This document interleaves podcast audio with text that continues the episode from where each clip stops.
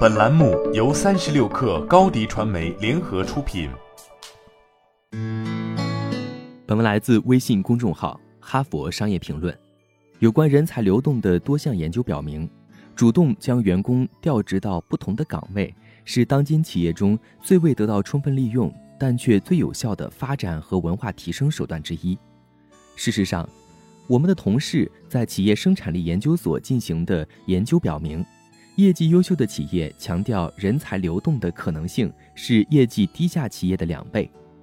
建立流动文化是极健康企业的一个特点，其好处显而易见：跨职能部门的协作会增加，部门合作得以增强，创新得以提升，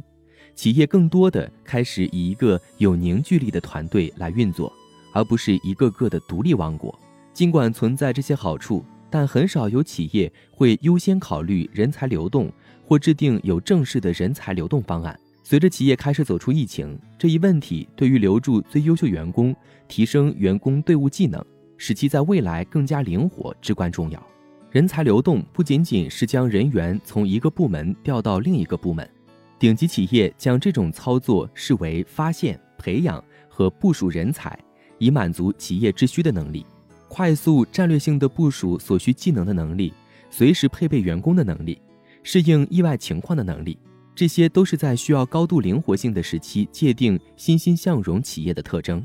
虽然人才流动通常被描述为绩优员工的升迁，但实际上它可能包含多种流动类型。它可能意味着将某人横向调动到另一个业务组或部门，或者子公司，或者另一个地区。所有这些都有助于招聘和留住人才。在任何企业中，大量的新事业机会是吸引并留住顶尖人才的一个特点，对任何人事经理都应该有吸引力。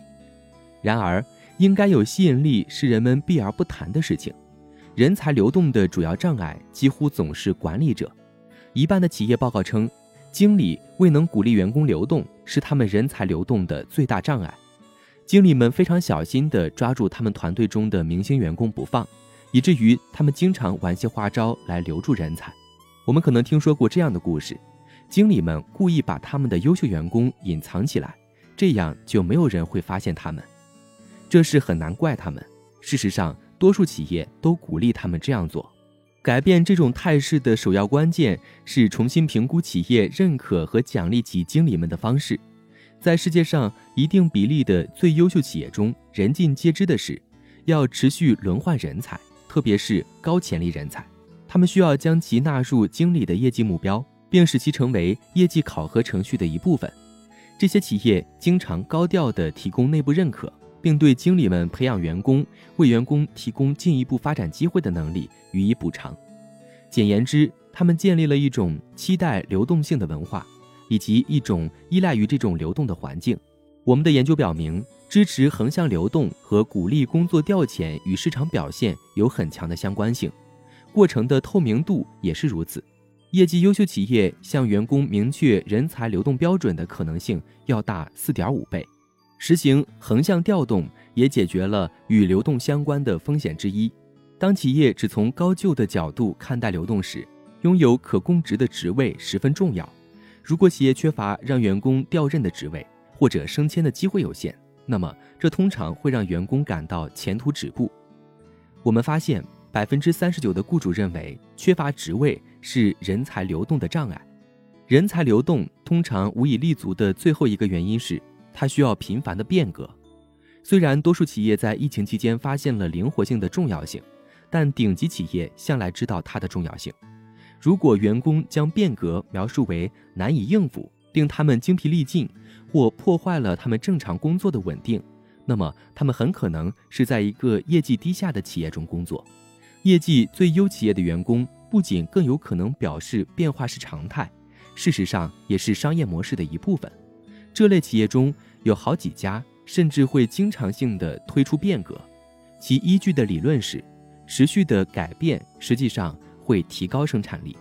积极的人才流动文化有助于将自满情绪降低到最低程度，创造一个健康变化的环境，同时也创造一个能够应对意外情况的灵活环境。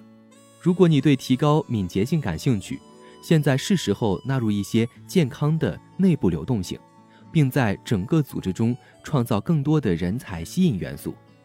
好了，本期节目就是这样，下期节目我们不见不散。高迪传媒为广大企业提供新媒体短视频代运营服务，商务合作请关注微信公众号“高迪传媒”。